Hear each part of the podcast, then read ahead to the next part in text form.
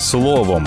Про найважливіше на ранок 8 грудня 2021-го. Про заяву Білого Дому за результатами переговорів Байдена із Путіним. Про те, що важливого для України передбачає і не передбачає проєкт оборонного бюджету США на 2022 рік. Про те, як змінювався рівень тіньової економіки в Україні протягом останніх років, та про середні швидкості курсування залізничних експресів у деяких європейських країнах.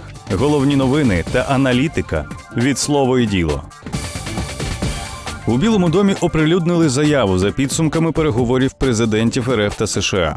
Відомо, що Байден під час розмови з Путіним заявив, що США та союзники відповідатимуть жорсткими економічними заходами у разі військової ескалації щодо України. Президент Джозеф Байден провів захищений відеодзвінок із президентом Росії Володимиром Путіним, щоб обговорити низку питань американо-російського порядку денного. Президент Байден висловив глибоке занепокоєння США та наших європейських союзників з приводу ескалації Росією сил навколо України ясно дав зрозуміти, що США та наші союзники відповідатимуть рішучими економічними та іншими заходами у разі військової ескалації. Президент Байден підтвердив свою підтримку суверенітету та територіальної цілісності України та закликав до деескалації та повернення до дипломатії, зазначається у заяві Білого Дому. А ще у Білому домі зазначили, що окрім України, президенти також обговорили діалог між США та Росією щодо стратегічної стабільності, проблему хакерських атак та програм вимагачів, а також спільну роботу над регіональними проблемами, зокрема щодо Ірану.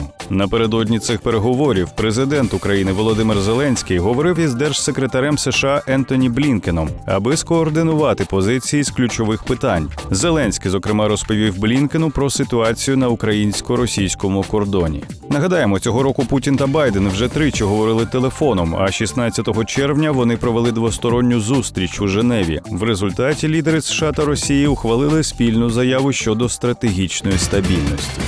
Одразу після переговорів президентів комітет Палати представників США затвердив проєкт оборонного бюджету 2022. Документ включає 300 мільйонів доларів військової допомоги Україні. Про це йдеться у тексті законопроекту, оприлюдненому на офіційному сайті відомства. Документ передбачає продовження військової допомоги Україні у 2022 році. Проєкт передбачає виділення на ці цілі 300 мільйонів доларів. Кошти підуть на підтримку збройних сил України. Ще законопроект передбачає виділення 4 мільярдів доларів на європейську ініціативу зі стримування Росії. Цю статтю збільшили майже на 570 мільйонів доларів. При цьому з оборонного бюджету Сполучених Штатів на 22 рік після розмови Байдена з Путіним зникли відразу два пункти про санкції: пункт про обмеження проти російського проєкту Північний потік 2 і пункт про санкції проти російського державного боргу. Про це свідчить звіт профільного комітету Палати представників США. Зміни до бюджету, які усувають обидва зазначених вище пункти, схвалені цим самим комітетом і вже оприлюднені у звіті. При цьому у звіті не повідомляється нічого про причини, з яких пункти про санкції проти Росії зникли із бюджету. Раніше нагадаємо, повідомлялося, що США готові забезпечити Україну всім необхідним для того, щоб вона могла захищати свою територію.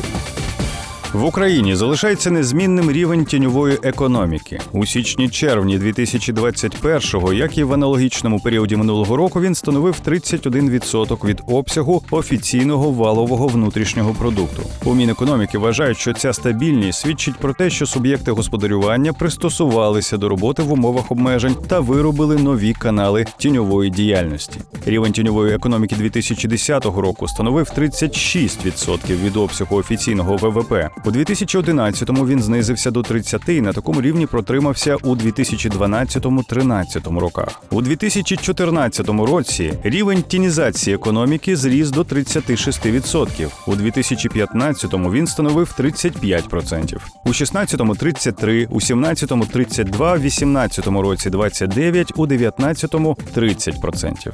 У першому півріччі минулого року та у січні-червні 21-го рівень тіньової економіки становив 31%.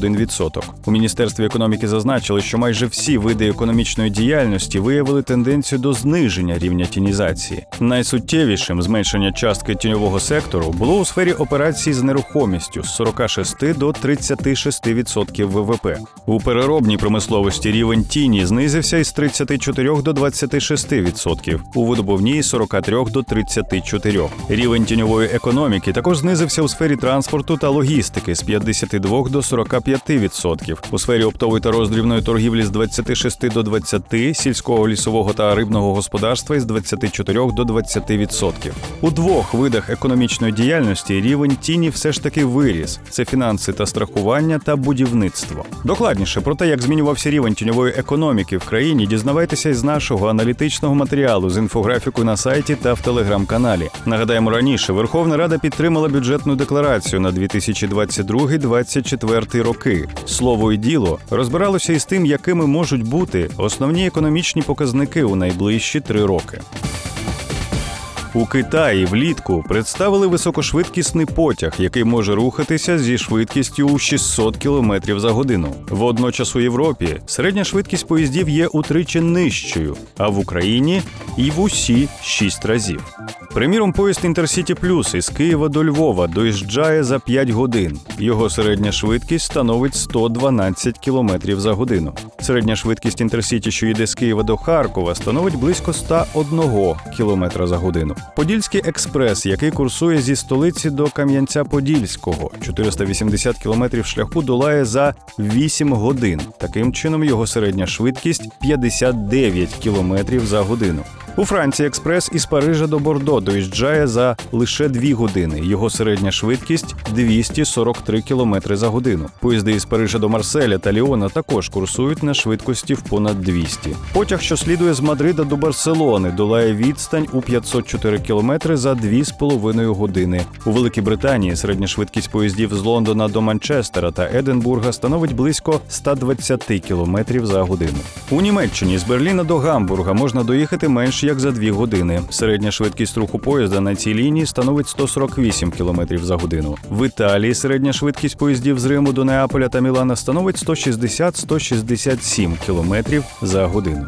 Проте з якою швидкістю їздять залізничні експреси в Україні та в інших європейських країнах, дізнавайтеся з нашого спецматеріалу з інфографікою на порталі. Нагадаємо, у січні в Укрзалізниці повідомили, що шукають інвесторів для реалізації проєкту залізничного сполучення столиці із найбільшими містами України на швидкості до 350 км за годину. Раніше слово і діло писало про обіцянки влади щодо реформування Укрзалізниці, а також про те, що вдалося і не вдалося зробити у цій сфері попередникам.